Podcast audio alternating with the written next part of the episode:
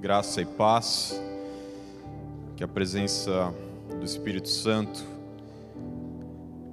invada aí o lugar onde você está nesse momento, na sua casa, na sua sala, no seu carro. E antes de entrar aqui na mensagem, eu queria convidar você a dar um like e na transmissão do vídeo você pode também encaminhar, tem algum lugar aí da tela, você pode compartilhar esse link no teu Facebook. Você pode compartilhar também pelo seu WhatsApp, mandando para o pessoal da célula, para sua família, para eles acompanharem junto com a gente em transmissão real time esse, esse culto. E, e por que é bom isso? Porque a gente está ao mesmo tempo adorando a Deus, ouvindo a mensagem de Deus, e você pode também colocar nos comentários da transmissão pedidos de oração, que o pessoal anota e no final todos nós oramos e intercedemos juntos. Amém? E eu queria também convidar você que não tem Instagram ou que você tem, mas ainda não curtiu, não segue a página da igreja, para você procurar lá no Instagram, Igreja Plenitude Cristã, para você acompanhar os posts, as mensagens, os avisos que a gente dá e também ao longo da semana. Durante a semana, todos os dias, em diferentes horários, a gente tem momentos de devocional. São devocionais dos pastores aqui da igreja que a gente compartilha com vocês. Você vai ver que tem vários vídeos lá, você pode entrar no IGTV, que você vai acompanhar os vídeos antigos, você pode ser ministrado e abençoado por Deus. Amém? E último aviso: eu vi esses dias na, nas estatísticas do Instagram que dos seguidores da igreja, 75% são mulheres. Então, só um quarto dos seguidores aqui da nossa igreja são homens. E a gente é metade aqui dos membros da igreja. Então, você que é homem e ainda não segue a igreja ou não tem Instagram, cria um Instagram e começa a seguir, compartilhar e participar com a gente lá. Amém? Alguns domingos atrás, eu comecei uma mensagem, hoje é a quarta mensagem sobre Deuteronômio 28. Deuteronômio é o último capítulo do Pentateuco, o último livro escrito por Moisés. E esse capítulo 28 foi escrito um pouco antes de Moisés se encontrar com o pai, Josué assumir o cajado e a liderança daquele povo. E Deuteronômio 28 é aquele, aquele capítulo que trata das bênçãos. A gente já, você provavelmente já ouviu várias vezes ao longo da tua vida cristã passagens em cima dessa, desse capítulo. E esse capítulo ele se dá no momento, depois de, de 40 anos do deserto, que foram precedidos de 400 anos no Egito como escravos, aquele povo sem posse, sem riqueza, sem educação, sem cultura, sem liderança, é, governantes, ele estava ali à beira de mudar por completo a sua história, porque eles iam entrar na terra prometida. E Deus chamou eles e repassou. Deuteronômio é, significa a segunda lei. Ele repassou toda a lei, os mandamentos, as festas, as ordenanças com aquele povo. Ele falou: lembra que eu trouxe para Moisés os dez mandamentos, as leis, ele repassou de novo com aquele povo que ia entrar. E ele fala: se você me ouvir e se você guardar os meus mandamentos, e daí ele continua falando uma série de bênçãos que vão seguir e alcançar aquelas pessoas. Eu passei primeiramente com o primeiro grupo de bênçãos, que foi um, um grupo de bênçãos que estava relacionado à frutificação, à fertilidade, em que Deus chamou aquele povo e falou: Bendito o fruto do teu ventre, bendito o fruto do, dos teus animais, da tua ovelha, da sua vaca, o fruto da sua terra. Bendito, bendita a tua, o teu cesto e a tua amassadeira, bendito os teus celeiros, vocês vão ter bens na frutificação das tuas vacas, das tuas ovelhas, dos teus celeiros, da tua plantação. E a gente viu que Deus estava colocando no coração daquele povo a frutificação, a visão de que eles iriam prosperar, de que viriam frutos nas mãos deles e permaneceriam com eles.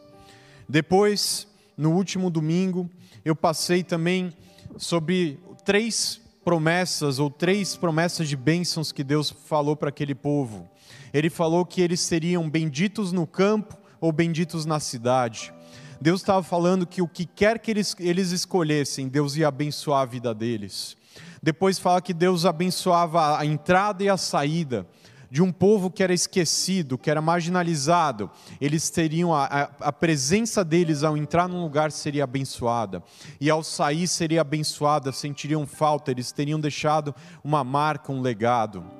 E depois a gente terminou falando de uma outra promessa, que Deus falou: Olha, vão se levantar contra vocês, inimigos, e eles vão vir por um caminho, mas eles vão sair por sete caminhos, eles vão fugir.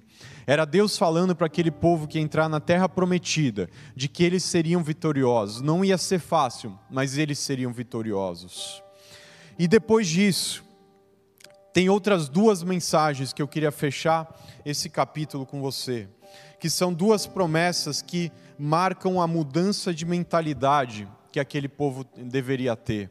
Porque Deus, quando Ele chamou nesse momento, antes deles entrarem na terra da promessa, Deus ele estava querendo mudar a maneira como eles se enxergavam.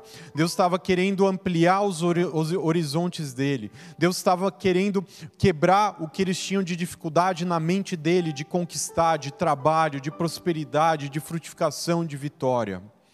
E essas duas últimas promessas, quando Deus fala, em alguns dos, dos dentre os 15 primeiros versículos, Deus chega em algum momento e ele fala: Vocês emprestarão para muitos, mas vocês não tomarão emprestado. E depois ele diz que vocês serão cabeça e não cauda, vocês irão liderar e não serão liderados. O que que a primeira indicação, eu gostaria de repassar com vocês o que, que é o significado dessas duas promessas. Começando pela primeira, a primeira indicação é diretamente ligada à vida financeira daqueles homens daquelas mulheres, daquelas famílias e deles também como nação, porque Deus estava estava chegando neles essa mensagem como povo também, como homem, como mulher, como famílias, mas como povo. Deus estava falando para ele: vocês emprestarão para muitos, mas vocês não tomarão emprestado. Isso ele estava falando para um povo que praticamente não tinha riquezas ou posses. E Deus tinha a indicação de que a vida financeira deles seria diferente a partir daquele momento. Eles não teriam mais que pedir emprestado, eles não teriam que se sujeitar a ir atrás de um banco ou de um agiota ou qualquer forma de entidade ou pessoa que tem dinheiro para emprestar para eles, porque a partir dali eles teriam os recursos. A visão de Deus estava passando para a identidade deles, que eles seriam as pessoas que os demais iriam buscar eles para pedir recursos. Eles seriam os que negociariam as condições. Eles seriam os que decidiriam se iriam emprestar ou não para as outras pessoas. Outros homens, outras mulheres, outras famílias, outras empresas e outras nações iriam buscar neles recursos para serem emprestados. Eu não tenho dúvida de que qualquer um de nós que ouvir isso vai dizer um amém ou um aleluia muito forte. Você vai falar, eu tomo posse, eu recebo. Eu não vou tomar emprestado, eu vou emprestar para os outros. Deus estava indicando, no entanto, igreja, duas coisas. É uma bênção, isso, ou seja, é muito melhor você dar emprestado do que tomar emprestado. Em Provérbios a gente lê alguns versículos que confirmam isso e que essa era a identidade que eles deveriam buscar a partir daquele momento. Eles deveriam tirar do estilo de vida deles alguém, pessoas que pediam dinheiro emprestado e começar a colocar dentro deles que eles seriam outro tipo de pessoa. Mas o que, que realmente implicava esse, essa promessa para a vida desse povo? O que, que implica para a gente ouvi essa palavra: vocês emprestarão para muitos, mas não tomarão emprestado. Significava que aqueles homens, mulheres, famílias, empresas, nação, teriam que ir na direção exatamente oposta da direção que é pedimos dinheiro e sermos endividados. Não era uma promessa mágica em que as dívidas seriam quitadas e passaria a jorrar dinheiro na conta daquele povo. Isso implicava em eles ensinarem para os filhos deles, desde pequenos, que eles deveriam fugir das dívidas, porque para viver essa promessa não existe um milagre, você tem que ir na direção oposta de ser endividado, porque era e parte da identidade de Deus para eles. Isso implicava que eles teriam que trabalhar mais, que eles teriam que ser mais eficientes nos seus trabalhos para ganhar mais. Eles teriam que ser mais dedicados no controle e no cuidado das finanças deles, porque se ele gasta mais do que ganha, ele tem que pedir dinheiro emprestado para cobrir isso. Isso significava que nos dias de hoje, eles somente comprariam algo quando tivessem o recurso, fugindo do crédito que aparentemente é fácil para a gente nos dias de hoje. Ouvindo a voz de Deus e colocando em prática tudo isso, enfim, eles teriam o resultado: eles deixariam de ser escravos, deixariam de ser endividados e passariam a ser proprietários, passariam a ser aqueles que têm as posses e as riquezas e que as pessoas chegam até eles para pedir o dinheiro emprestado. Quando Deus lançou essa promessa, quando Deus lançou essa identidade, isso passou a ser ensinado para aqueles, para aquele povo, a geração de Josué, para os filhos dessa geração, os netos e assim por diante. Cada vez que eles sentavam numa mesa, eles falavam: Nós não vamos tomar dinheiro emprestado, mas nós vamos emprestar para muitas pessoas. E isso foi assimilando, assimilando, e encontrou um lugar no coração e na identidade daquelas pessoas. E eu sonho que isso seja também que Deus encontre um lugar no coração dos filhos da plenitude cristã, da igreja brasileira e da igreja protestante, para que a gente se livre dessa situação e a gente entenda que Deus olha para a gente e fala: você vai emprestar para muito, mas você não vai tomar emprestado. E a gente entender o que, que isso implica para as nossas vidas, além da gente dar um amém e um aleluia. E eu acredito que a segunda promessa vai exatamente também nessa direção, igreja. Deus estava falando para eles que caso eles ouvissem a Deus, guardassem os mandamentos, aqueles homens e mulheres deixariam de ser submissos e passariam a liderar. Eles passariam a ser cabeça e não passariam e deixariam de ser cauda. Eles passariam a ocupar os cargos de liderança e deixariam de ser os liderados. Eles sairiam de uma posição de seguir ordens de receber direcionamentos, de serem mandados a fazerem coisas, de serem influenciados, porque quando a gente não é cabeça, a gente é cauda, a gente é influenciado na cultura, na maneira de se vestir, na maneira de pensar, no que você compra, no que você decide fazer, nas práticas, nos princípios. Quando a gente não é cabeça, a gente é cauda, a gente sofre a influência daqueles que são cabeça. Então Deus estava falando que eles passariam a ser líderes, que passariam direção para o povo, indicariam o, caminho para o liderado que seguiria ele, porque isso é ser cabeça, é você passar direção, é você apontar um caminho, é você orientar. E Deus estava falando para eles: você vai ser cabeça e não vai ser cauda. Mas o que que implica a gente ser cabeça. O que, que implica a gente tomar lugares de liderança, assentar em posições que sejam de influência? Liderar tem consequências, igrejas. Para muitas pessoas é muito mais fácil ser o seguidor e aquele que obedece ordens. Você só senta e espera uma pessoa falar para você o que você deve fazer, quando você deve fazer e como você deve fazer. É muito mais fácil isso, porque liderar tem consequências. Mas cada vez que os pais que receberam essa promessa reunissem com seus filhos, eles estariam doutrinando as crianças com a identidade que Deus passou para eles. Nós seremos influenciadores. Nós temos que liderar esse povo nessa nova terra. Mas isso também não surge como um passe de mágica, igreja. Liderar, poder passar uma visão correta, orientar, para fazer tudo isso, de maneira fundamentada e de longo prazo, requer muito esforço e muita dedicação. Porque pessoas que se autoimpõem num, num lugar de liderança, mas não estão capacitados para isso, vão falhar, vão ser cobrados, vai vir cobrança e eles vão ser destituídos. Em qualquer lugar, numa família, numa casa, numa empresa, num governo, numa igreja.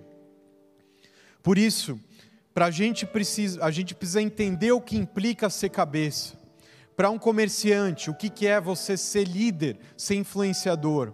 Requer você saber negociar como poucos, requer você saber escolher os seus fornecedores, requer você cuidar das tuas finanças, porque de nada adianta você ser um ótimo comerciante, mas a tua empresa quebrar, porque você não vai estar num lugar de cabeça, você vai estar como cauda.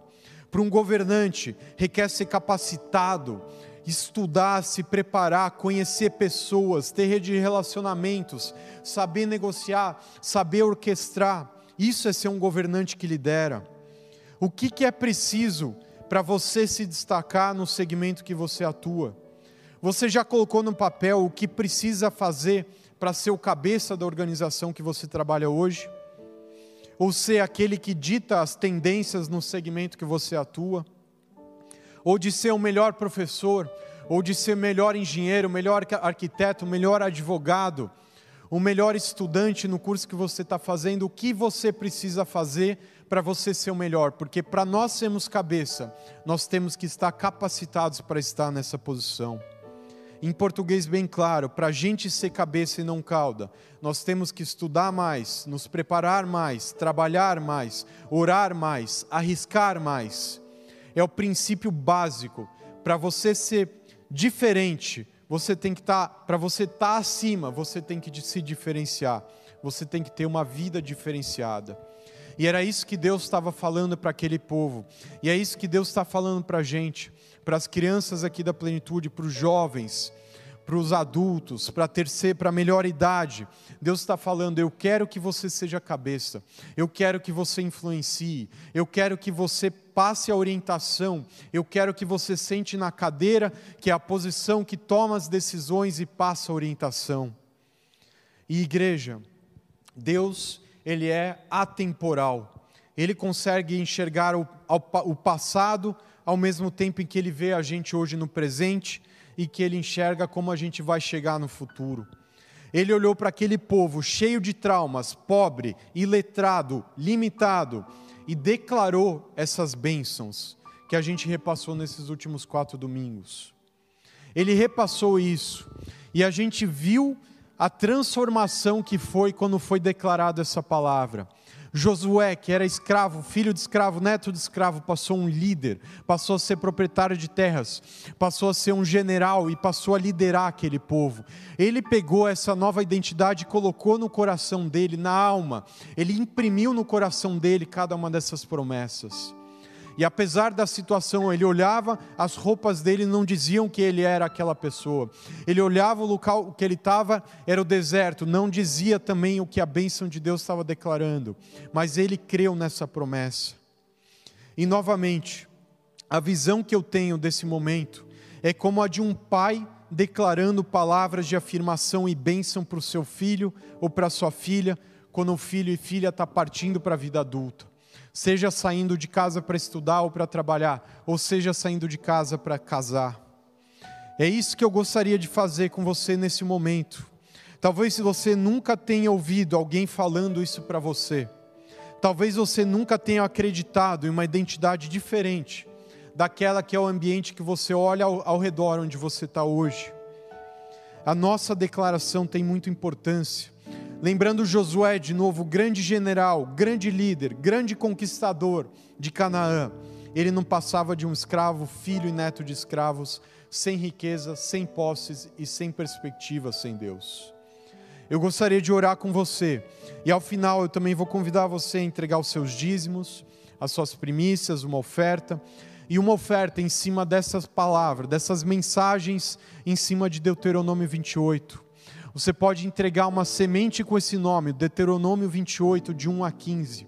Lança sobre a sua vida, sobre o seu trabalho, sobre a sua família, os seus filhos, sobre a vida da sua esposa, sobre a vida do seu marido. Lança essa oferta. A gente sabe que o mover de Deus, ele é no espiritual, ele é no material, ele é na nossa vida, ele é com posicionamento, ele é com oração, ele é com jejum, ele é com oferta. E com, quando a gente mexe em tudo isso, Deus começa a se mover e agir nas nossas vidas. Eu queria orar com você. Você pode fechar os seus olhos onde você estiver. Se você quiser se ajoelhar, ficar de pé. Se você está com a sua esposa, se juntem com seus filhos e receba essa declaração dessa palavra, dessas promessas.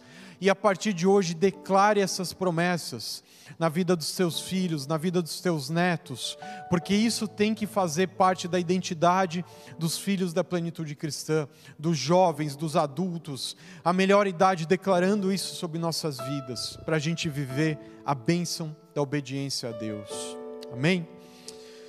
Pai, te damos graças por essa manhã, te damos graças pela tua palavra. Obrigado, porque quando a tua palavra entra nas nossas vidas, ela traz transformação, quando ela encontra um lugar, um solo fértil, Pai, um lugar que tem espaço para ela crescer e frutificar. Nós queremos declarar Deuteronômio 28, as bênçãos de Deuteronômio 28, Senhor, como verdades na vida dos teus filhos da plenitude cristã e todos aqueles que estiverem ouvindo, Pai em nome de Jesus Cristo, que essa palavra entre e transforme. Nós declaramos, Pai, que benditos eles serão, nós seremos na cidade e benditos seremos no campo. O, o, o segmento que nós escolhemos para nós trabalharmos, nós seremos abençoados, Pai. Nós declaramos que benditos são os frutos do ventre, o fruto da terra, o fruto dos animais, das crias das vacas e das ovelhas. Bendito o cesto, bendito a amassadeira, bendito ao entrar, bendito ao sair. Bendita a entrada, bendita a saída de todos os teus filhos da plenitude cristã, Senhor. O Senhor determina que a bênção esteja nos celeiros e em tudo o que nós colocamos a nossa mão. O Senhor abençoará a terra que nos dá por herança.